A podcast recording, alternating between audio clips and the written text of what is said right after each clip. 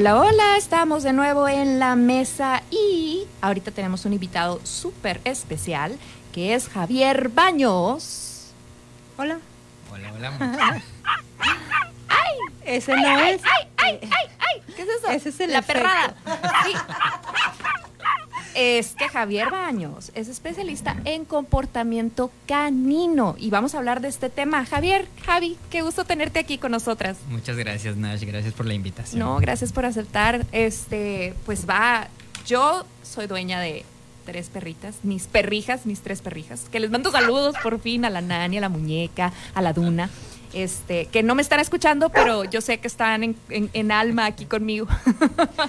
Lo, lo que, lo que ustedes no saben es que aquí tenemos, este, nos, eh, Marta y yo tenemos a nuestros hijos, hijos. De persona, per- hijos humanos. hijos humanos, nuestros hijos, hijas humanas, este, pero Nash es de la generación de los perrijos y de los gatijos y de todo, ¿no? Entonces, esta mesa es muy importante porque descubrimos que la perrita de Nash sufre de ansiedad. Ha sufrido, sufrió de ansiedad, sí, es una situación que le pasa a muchos perritos y es terrible. Ahorita, Javi, platícanos cómo es esto de la ansiedad en caninos, qué, cuáles son los síntomas o cómo decimos, ay, mi perrito tiene ansiedad. ¿Cómo Sí, sabemos pues que tiene ansiedad? Es un, es un comportamiento bien feo en realidad, porque son muchos como problemas derivados de eso, pero la mayoría de, la, de los casos de ansiedad son, se le llama ansiedad por separación y es como una especie de trauma por la separación temprana de la mamá. Les pasa especialmente a los perritos que los separan antes del mes y medio de la mamá o cuando tuvieron una separación traumática de con su- sus anteriores dueños o con su mamá perrito. Y lo que hace esto es que cuando los, los dejas solos, los sometes a separación o los haces esperar mucho, digamos, viene el recuerdo de la separación de su mamá, que la estuvo esperando y que ya nunca más regresó, entonces les dan ataques de ansiedad. Y cuando les dan ataques de ansiedad, lo que vemos generalmente es que destruyen muchas cosas, cosas especialmente duras, madera, plástico, Ah, sí. metal. Se persiguen la cola, se rascan mucho, hay algunos que se mutilan, intentan este este asunto como de morder las puertas para la- a veces las destruyen Para a- escapar. para escapar porque lo que quieren es ir a encontrar a su mamá, a la figura materna con la que tienen apego. Y la verdad es que sí es una es una son comportamientos bien feos, o sea, cuando los ves sufren mucho. Eh, se puede corregir, pero ah, vaya, se puede corregir con tratamiento cognitivo conductual, pero hay la mayoría de la gente pues no se no sabe ni que existe esto en humanos, mucho menos en perros y entonces los ven como que son traviesos, este que son destructores y a la mayoría de los perritos con ansiedad les va súper mal porque la gente piensa que son traviesos o que están haciendo eso por Sí, por traviesos, por destrucción y en realidad es un es una especie de trauma emocional. Es, es la misma manifestación del perrito que se te sube encima y así está, o sea, el desconocido, lo que sea, y que está así como súper invasivo y Mm. te tra- o no, o es otra cosa. Puede otra, ser, ¿no? Puede ser, pero no necesariamente. O sea, se Ah, pueden subir las patas encima por diferentes razones. Pero si el perro quiere estar contigo todo el tiempo, casi es como el niño que se le pega a la pierna, que le abraza la pierna a la mamá, quiere es, estar que, ahí. es que de repente me, me toca ver así algún perrito que, que como que se emociona mucho con cualquier persona y que se te va encima. Puede ser hiperactivo. Sí, la, Es otra cosa. Sí, la ansiedad, es que la ansiedad puede venir acompañada de hiperactividad, déficit Claro. de atención, entre muchas otras cosas. O sea, las muchas cosas que suceden en humanos también, también suceden en, en perros y otros mamíferos en general. Y a ver, Javier, o sea, es, es muy común y precisamente esta parte que cuando decimos, es que este perrito es tremendo y a veces esto, eh, sobre todo ahora que se está impulsando mucho el tema de la adopción, les cuesta mucho trabajo a estos perritos encontrar una- un hogar porque de repente llegan y, y precisamente tienen estos comportamientos y uno no sabe cómo adaptarlos a nuestro hogar y, y- qué estrategias llevar. Tú como especialista, ¿qué recomendarías o qué podemos hacer cuando recibimos a un perrito que está en estas circunstancias y, y cómo orientarlo, ¿no? Porque hace rato decíamos que ahorita no hay escuelas ni para los perritos, ¿no? Sí, en realidad eh, se tienen que hacer como algunos ejercicios muy... Son simples, pero tienen la, la finalidad de, digamos, reenseñar la experiencia traumática de la separación. Entonces eh, haces ejercicios como salir de tu casa y esperar 5 o 10 minutos y regresar. Yo Eh, eso hice sí. sin saber. ¡Ah, le atiné! Sí, son varias, varios ejercicios que tienen la finalidad como de, de digamos, a reenseñar esas, esa, esa experiencia y entonces dejan de tener esas, esas conductas. Pero sí, no todos los problemas de conducta en perros son ansiedad y la mayoría de, de personas, incluso profesionales este, del adiestramiento, no saben cómo hacer esta terapia cognitiva porque la mayoría los quiere castigar Ay, o, sí. o hacer este pegarles por por hacer estas cosas pero en realidad eh, son como situaciones emocionales pues lo que yo les recomiendo ahí es ir directamente con algún especialista etólogo o alguien que trabaje temas de comportamiento concretamente no no no necesariamente adiestramiento ¿Cuál sería entonces un perrito que sí puede llevarse de manera en adiestramiento? ¿no? O sea, si, si ya vemos que es como demasiado el comportamiento, ya es- sería... ¿Cómo distinguir entre ansiedad y un problema, Sí. eh, digamos que nada más un tema de adiestramiento? Es que el adiestramiento es como enseñar trucos. Es como sentado, echado, quieto. Esto es como. Es por las creencias que teníamos acerca de los animales hace 200, 300 años. Pero de hace unos años para acá hay un. Algo que se le llamó la, la revolución cognitiva. Ya sabemos que los, los perros. Por ejemplo, antes creíamos que los animales eran como bestias, ¿no? Que estaban regidos por instintos, etcétera. Hoy en día sabemos que tienen emociones igual a los humanos, piensan, sienten, eh, incluso a nivel este científico se sabe que somos exactamente las, lo- las tenemos las mismas emociones, nada más que nos Oh. gusta llamarlos de diferentes nombres. Lo comunicamos diferente también. ¿no? Exactamente. Sí. Y, y, mm, entonces hay problemas, hay cosas que, digamos, hay situaciones en las que un perrito necesita ser adiestrado, hay otras en donde necesita ser educado y hay otras en donde ne- necesita ser rehabilitada su conducta. O sea, pero es prácticamente como pasa con los humanos, ¿no? O sea, hay situaciones en las que necesitamos ir con el especialista, es un psicólogo, psiquiatra, bla, bla, bla. Y es él quien nos dirá, bueno, este tipo de, de- de situaciones que pasan o de comportamientos que tienes vienen por una- un problema este psicológico o viene por este no sé que sea relacionado con otra cosa igual con los perritos pasan no Sí, sí, totalmente. Solamente que estos temas como que son más nuevos en animales. O sea, es decir, creíamos que no, no existían, no es que no hayan existido antes, sino que simplemente ah, tiene algunos pocos años en realidad que ya se pudo comprobar este, estas situaciones. Por ejemplo, en el 2012 se hizo la Declaración Mundial de la Conciencia en Cambridge y ya se acepta que los animales tienen conciencia, Oh. piensan, sienten, este, y entonces ya sabemos, o, o sea, ya sabemos que pueden tener este tipo de problemas conductuales que antes que creía que los perros o u otros animales no tenían.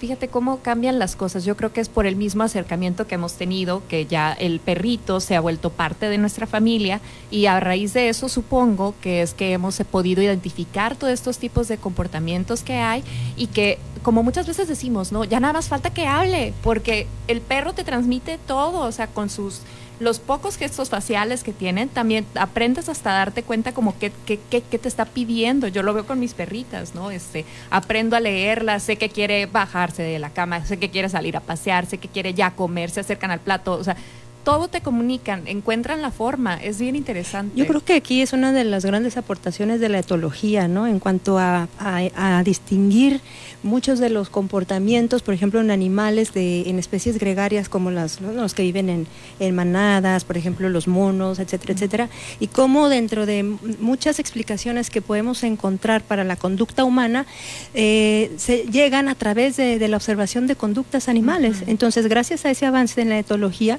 podemos entonces así equiparar en muchos aspectos de la conducta animal, podemos entenderlo desde, desde, desde esta perspectiva, porque uno entiende al otro a partir de su propia experiencia, ¿no? Entonces yo puedo entender que mi perro está ansioso a partir de yo entender qué es la ¿Qué es experiencia de la ansiedad. Y en ese sentido, pues eh, son todos los- estos avances y estos, ¿no? To- todo esto lo que tú nos estás comentando. ¿Cuáles son los errores más comunes que comete un dueño eh, y que afecta el comportamiento de su mascota, en ese caso de los perros? Claro, bueno, las cosas como principales tienen que ver con temas de, de jerarquía, Ajá. porque los, los perros precisamente al ser una, una especie gregaria, am, son una variedad genética del lobo gris y entonces hay cosas que el cerebro del perro puede procesar como ideas, digamos, que los humanos entendemos que los perros no pueden y viceversa, hay cosas que ellos entienden que nosotros no podemos entender. Entonces, una de las cosas, por ejemplo, que nosotros sí entendemos y ellos no, son las ideas alrededor de la igualdad. O sea, los perros no pueden entender que una cosa es igual a otra, ah, ni un individuo es igual a otro. Entonces, esta es la razón por la que, por ejemplo, se organizan en manadas y hay jerarquías. Nunca dos individuos son iguales, siempre eres más o menos en relación a otro. O sea, no existen las sociedades democráticas en los perros. Entonces, los, los humanos podemos entender la democracia porque podemos entender la idea de igualdad pero los perros no pueden. Entonces, para ellos siempre es necesario eh, que alguien, vaya, te van a ver como más o menos y ellos les hacen caso a quienes están arriba en la jerarquía, pero no a los de menor rango.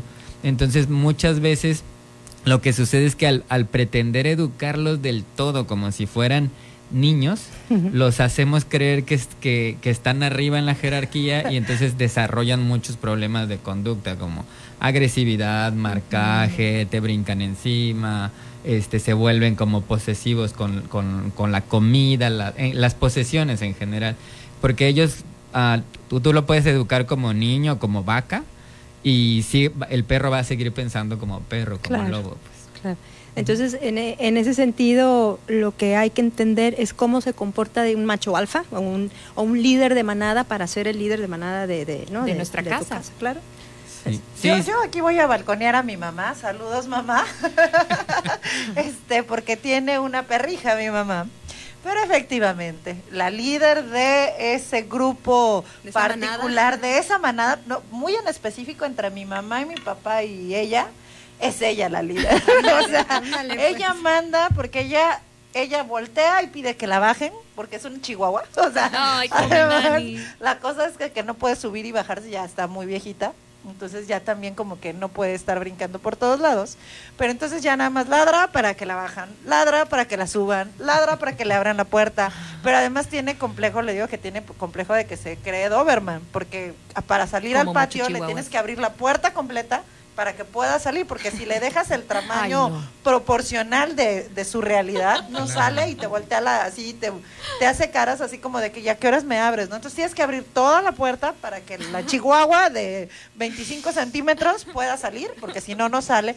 Pero realmente mi mamá es la que le ha generado bueno, mis papás, mi papá también contribuye, este, ese, ese nivel. Cuando llega mi hijo, no lo, al principio, como que de repente cuando se acercaba a la cama, como que medio lo aceptaba, como que dio le gruñía, porque como que no sabía qué rol estaba jugando ahora el otro humano que había llegado a la casa, ¿no? Hasta que poco a poco em, ha ido aceptándolo en su territorio, pero sí comparto perfectamente que ahí esa ciudadana mamá mía de la casa es la que contribuyó permanentemente a que la líder de esta manada fuera la perra. A darle liderazgo. ¿Cómo se llama? La chihuahua Raya. Raya. Raya ¿no? Entonces chiquitita. Sí, este. Pero yo creo que ahí depende, pues, como bien dices, ¿no? De nosotros marcar las jerarquías. ¿Y esto cómo lo podemos hacer con los alimentos o...? Sí, generalmente, bueno, hay ideas muy como arcaicas acerca de lo que se creía que era un líder, ¿no? Como que los que tenías que dominar, voltearlos, tratarlos mal, ese tipo de cosas que son ideas erróneas, como muy antiguas. Eh, lo que se sabe ahora es que los líderes en estado natural básicamente cumplen tres funciones. Son administradores de los recursos, son protectores del territorio y de la manada y, son mediadores, ellos resuelven los conflictos al interior del grupo. Entonces, si uno cumple esas tres funciones, los perros te ven como líder. O sea, si administras la comida, si les sirves de comer, haces que, bueno, ellos tienen como códigos de comunicación como para pedir las cosas por favor, etcétera. Pero si tú administras la comida, proteges a la manada, te obedecen, te asumen como de más rango. ¿Cuál, sería un ejemplo de administrar la comida? Ah, por ejemplo, que les des eh, que les des de comer con horarios, que no les, eh, por ejemplo, el cómo no, les no a libre demanda. Sí, no a libre demanda, porque el, siempre en la manada quien controla la comida controla la manada, y que controla la comida es el líder o la líder siempre, sí. Eh, entonces, el, si yo le dejo la comida todo el tiempo a su disposición, entonces estoy permitiendo que el perro controle su comida. Mm. Es decir, cuánto quiere comer y a qué horas quiere comer. Y en la manada, quien controla la comida controla al grupo. Oh, muy bueno. Sí, buen tip.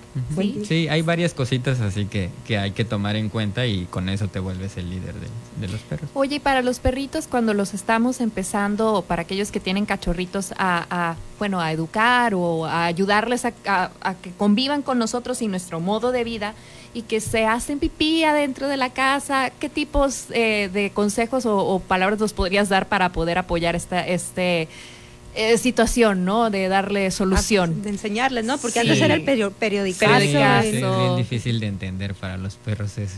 Este, el, pues en realidad lo primero es que hay que ser pacientes cuando son cachorros, porque es como un bebé humano. Incluso aunque ya sepa dónde, dónde tiene que hacer, los, los niños a veces en el camino del, del, de la recámara al baño se terminan haciendo Como pipí, niño ¿no? que le dices, no, no toques ahí, toca ahí. Exacto, sí. Entonces hay que ser pacientes durante una etapa mientras aprenden a controlar sus esfínteres.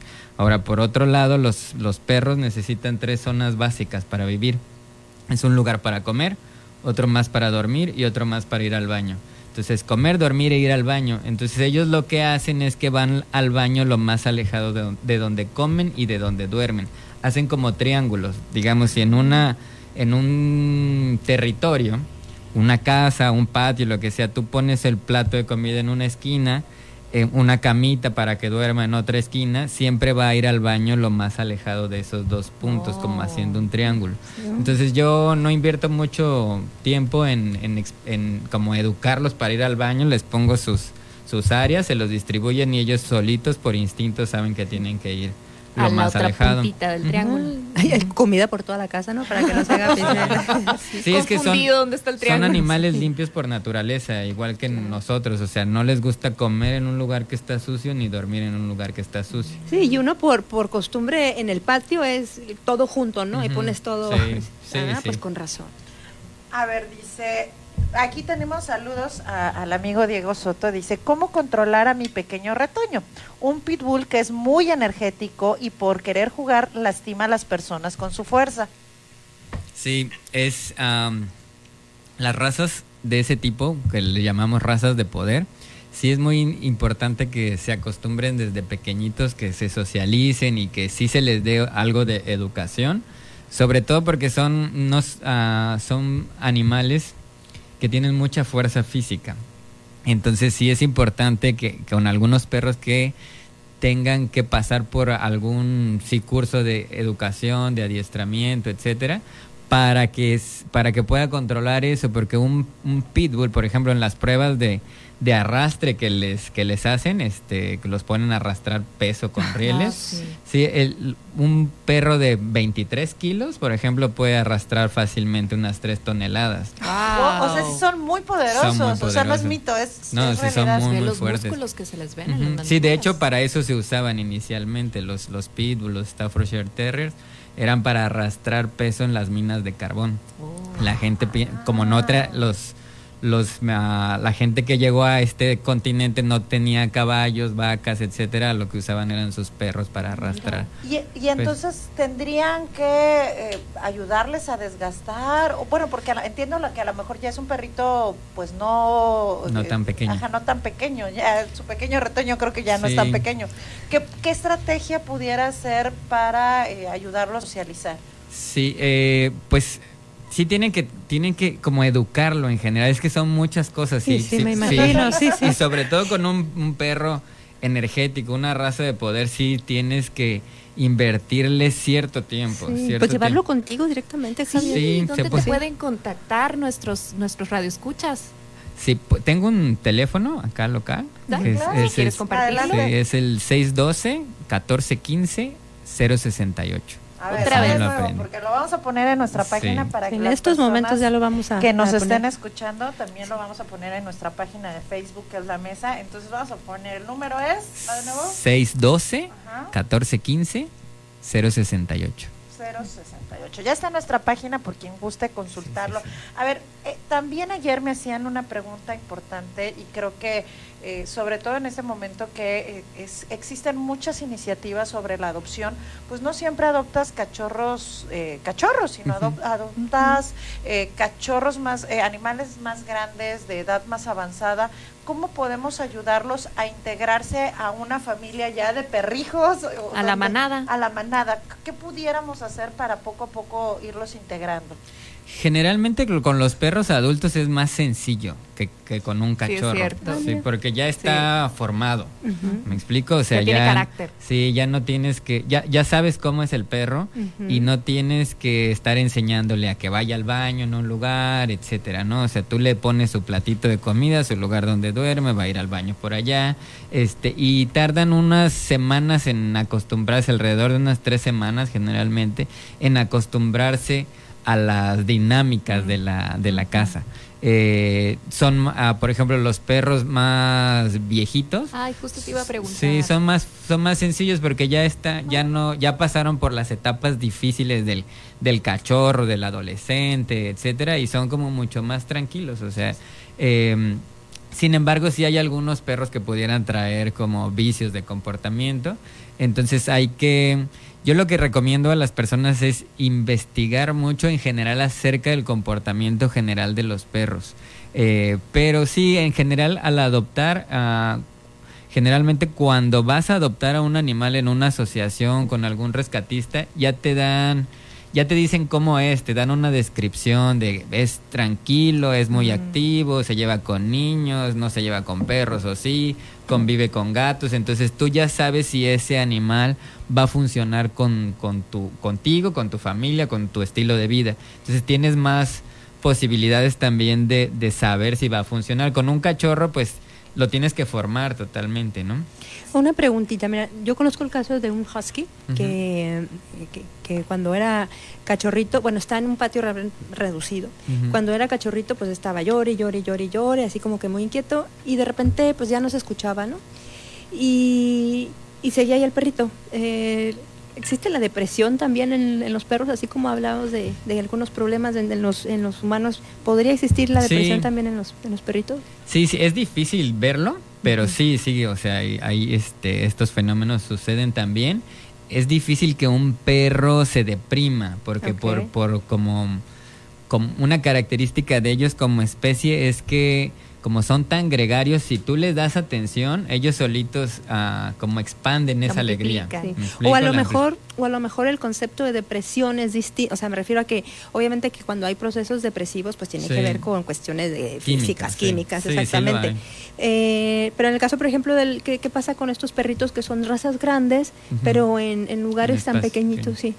Sí, uh, sí se, sí se pueden deprimir y sí pueden tener conductas como nocivas, digamos, porque a nivel especie, ellos necesitan cubrir ciertas necesidades conductuales. Por ejemplo, los perros son animales gregarios, necesitan estar en grupo. Cuando no están en grupo, te manifiestan conductas, digamos, problemas de conducta. Son son animales que ah, migran normalmente y durante el día están como vigilando su territorio. Entonces se recomienda sacarlos a caminar no para hacer ejercicio, sino para cubrir esa necesidad conductual de la migración. Mira qué interesante. entonces siempre hay muchas, hay como siete, ocho conductas que debes de cubrir. Entonces, cuando no se cubren esas conductas, te va a manifestar problemas conductuales por, debido a que no le estás satisfaciendo o cubriendo esa necesidad instintiva. ¿Cuántas veces hay que sacar un perro entonces a, pasear? Puede ser, uh, el paseo diario es, es, es, importante, con una vez. ¿De cuánto tiempo? Uh, depende mucho del perro, o sea, este, sí hay perros que necesitan un poco más de actividad, pero un paseo unos 30 minutos, 20, 30 minutos puede ser suficiente, algunos necesitan un poco más.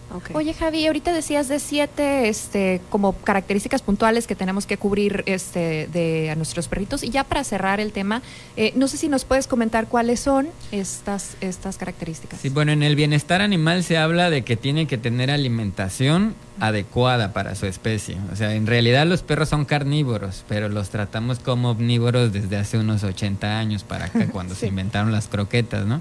Pero si no le das la alimentación adecuada, entonces va a buscar a como ten- obtener esos nutrientes. ¿Cómo lo hace? Buscando, mordiendo plantas, sacando la basura, eh, este tipo de cosas. Son animales de cuevas. Les gusta dormir en lugares como, como casitas. ¿Me explico? Hacer ¿no? escarbar, etcétera. Si no les, si no los dejas escarbar, entonces ah, van a tender a romper sillones, ese tipo de cosas. ¿Sabes? Eh, perdón, voy a interrumpirte tantito, vamos a ir a un corte y ahorita seguimos con esto. ¿Sale? Gracias. Desde La Paz. La mejor señal informativa y de contenido. El Heraldo Radio XHB CPZ FM en el 95.1 de FM. Con la H que sí suena y ahora también se escucha.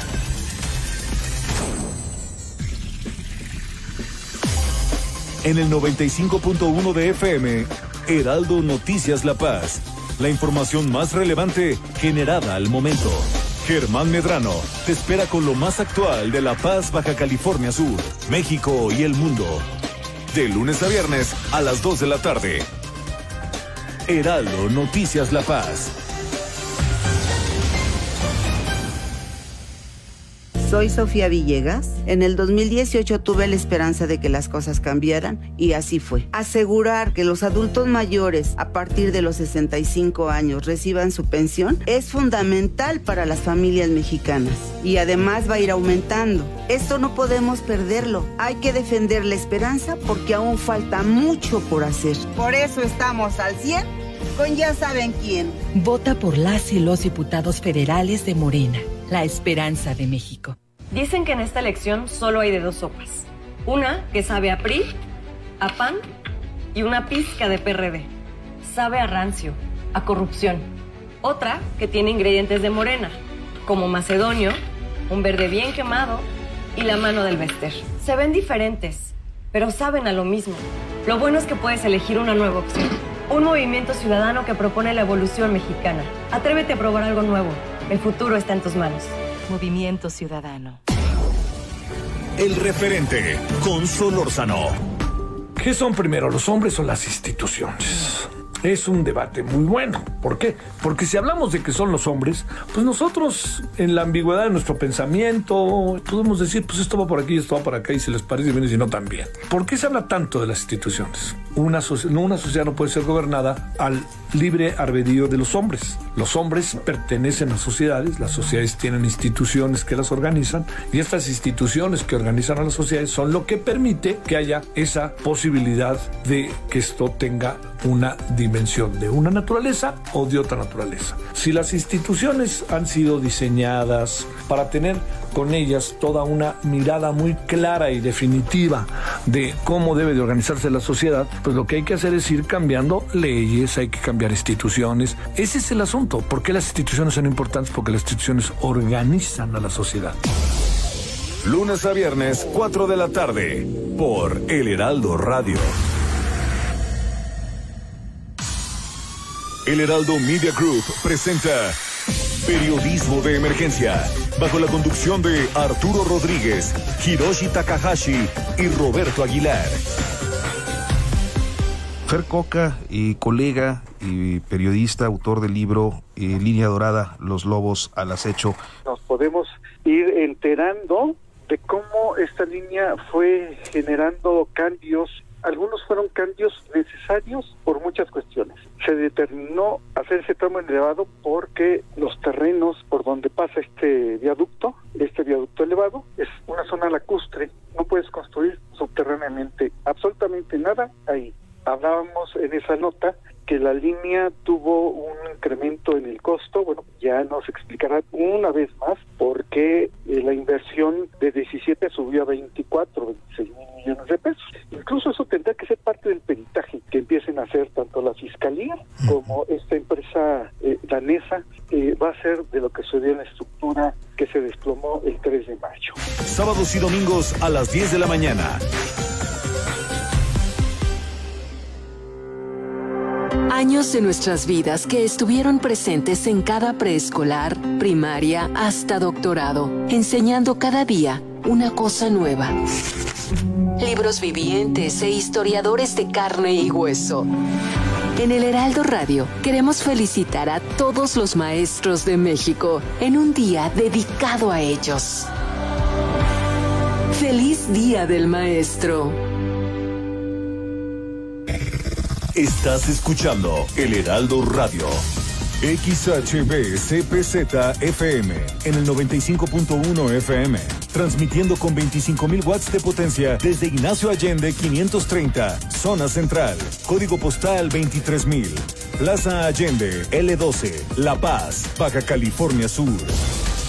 Heraldo Radio La Paz, una estación de Heraldo Media Group.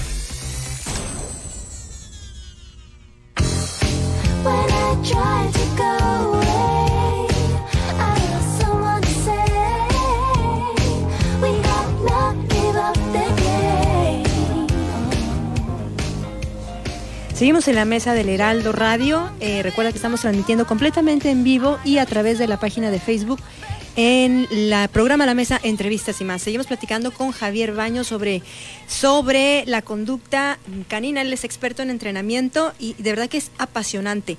Pero antes déjenme mandar saludos a las personas que nos están siguiendo. Ana Lourdes, como cada sábado, de verdad muchísimas gracias también a la doctora Araceli García, que me encanta, que siempre está pasando lista para checar que estemos escuchando la radio. También a Jennifer González, a Lili y a Roger Gamas. Amigos, gracias por seguirnos aquí. Y bueno, Javier, continuamos. Estamos platicando acerca de las los, tres exactamente los siete las siete necesidades que debe de cubrir un, que debe cubrir un dueño hacia su mascota. Sí, eh, eh, es alimentación. Alimentación, el, el paseo, o sea, la, la, caminata. Necesita también ser acariciado.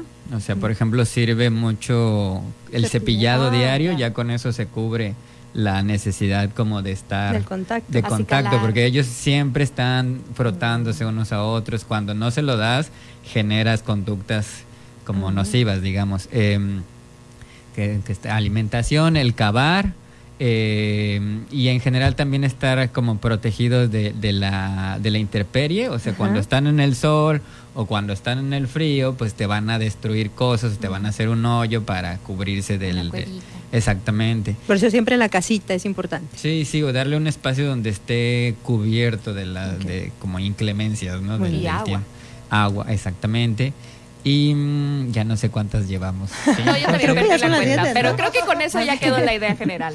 Pues hay que cuidar mucho a nuestras mascotas. Pues Javi, muchas gracias por acompañarnos, por darnos todos estos, estos tips para cómo relacionarnos mejor con nuestras mascotas y cómo aprender a, a convivir con ellos de una manera muchísimo más sana, esperando que no se vuelvan niños chiqueados como las mías.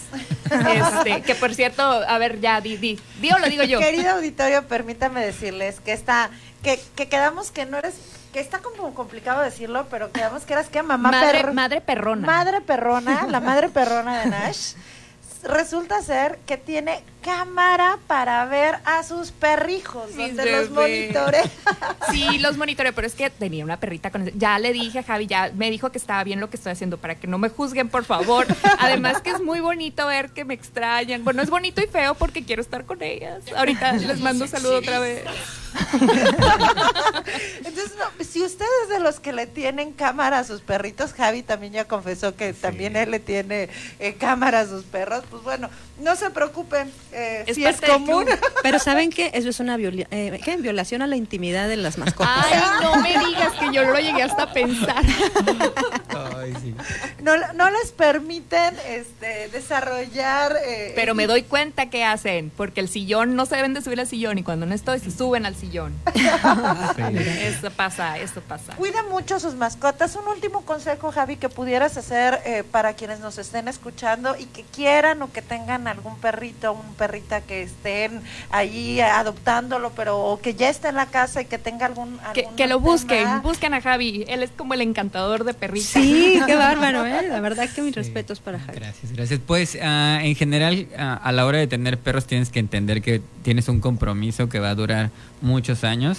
Tienes que asumir ese compromiso, ver ah, tu disponibilidad de tiempo, de espacio, eh, si estás dispuesto a salir, a caminar con él, a llevarlo al veterinario, etcétera, porque sí es una pues es una responsabilidad bastante grande y que dura al menos unos 10, 15 años, ¿no? Sí. Entonces, este Ah, mi recomendación es esa, in- y investiguen, infórmense también sobre como métodos, eh, digamos, positivos para educarlos, este, y en general también hacer un ejercicio como de empatía, ¿no? A nivel emocional somos lo mismo y, o prácticamente la misma cosa, y, y pues realmente lo que todos estamos buscando prevalecer, eh, estar eh, libres de, de dolor, de miedo, eh, estar en, en grupitos, somos animales gregarios también nosotros, entonces tenemos muchas cosas en común. Y, y este ejercicio de empatía te ayuda también a, a estar en bienestar con tu, Sí. con tu animal y generar bienestar en tu entorno. Y es la y yo creo que es la dirección, ¿no? La directriz del, del cuidado, la empatía. Cuando tienes una duda, bueno, mi empatía que me dice cómo debo de actuar, ¿no? Totalmente, sí, sí, sí. Pues muchísimas gracias, Javi. Te damos, eh, te agradecemos mucho. Ojalá que sea la primera de muchas veces que Ah, nos estés gracias. acompañando aquí en la mesa.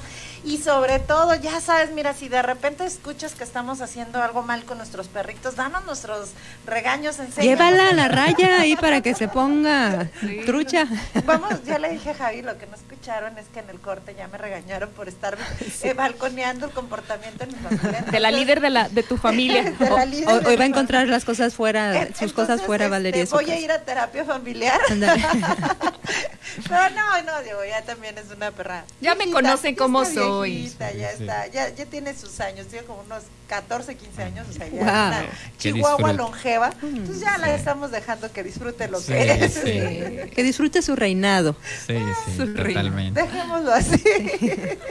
Muchísimas gracias, Gracias, No, Javier. Javi, gracias a ustedes, muchas gracias.